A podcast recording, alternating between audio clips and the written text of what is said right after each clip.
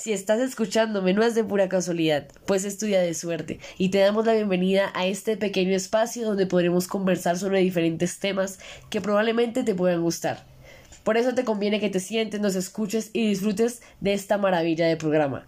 Te doy la bienvenida, mi nombre es María Camila Moyano Puentes, hago parte de la Universidad Minuto de Dios en el programa Licenciatura en Lenguas Extranjeras.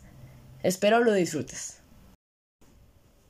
Probablemente alguna vez has escuchado sobre el banquete del millón, con la incógnita de saber más allá, cuál es su función principal, cuál es el impacto que ha tenido en la sociedad, quién lo creó y demás.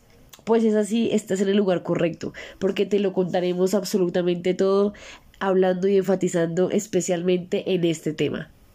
No te lo pierdas. Sigue oyendo.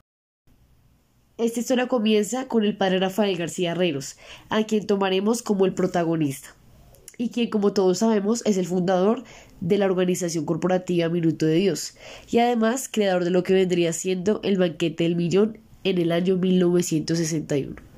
Un evento que se celebra con el fin de poder reunir fondos para apoyar a las personas que más lo necesiten. Su primera versión se celebró el 25 de noviembre de 1961 en el Hotel Tequendama de Bogotá con el acompañamiento del presidente de la República, la jerarquía eclesiástica, las Fuerzas Armadas y reinas de belleza, benefactores y beneficiados. Esto fue todo un éxito y desde entonces cada año se realiza dando ayuda principalmente para los programas sociales del Minuto de Dios. Que como todos sabemos, este proyecto, Minuto de Dios, ha sido de gran crecimiento y aporte para la comunidad, abriendo muchas puertas, como lo de nuestra universidad o el Museo del Arte Contemporáneo y demás. Todo esto siempre pensando en el prójimo y la comunidad. El padre Rafael quiso reunir recursos para la obra social que adelantaba. Es por esto que decidió pedir bastante dinero por cada puesto, donde aportaron 200 comensales. Y desde aquí empezó esta bonita historia.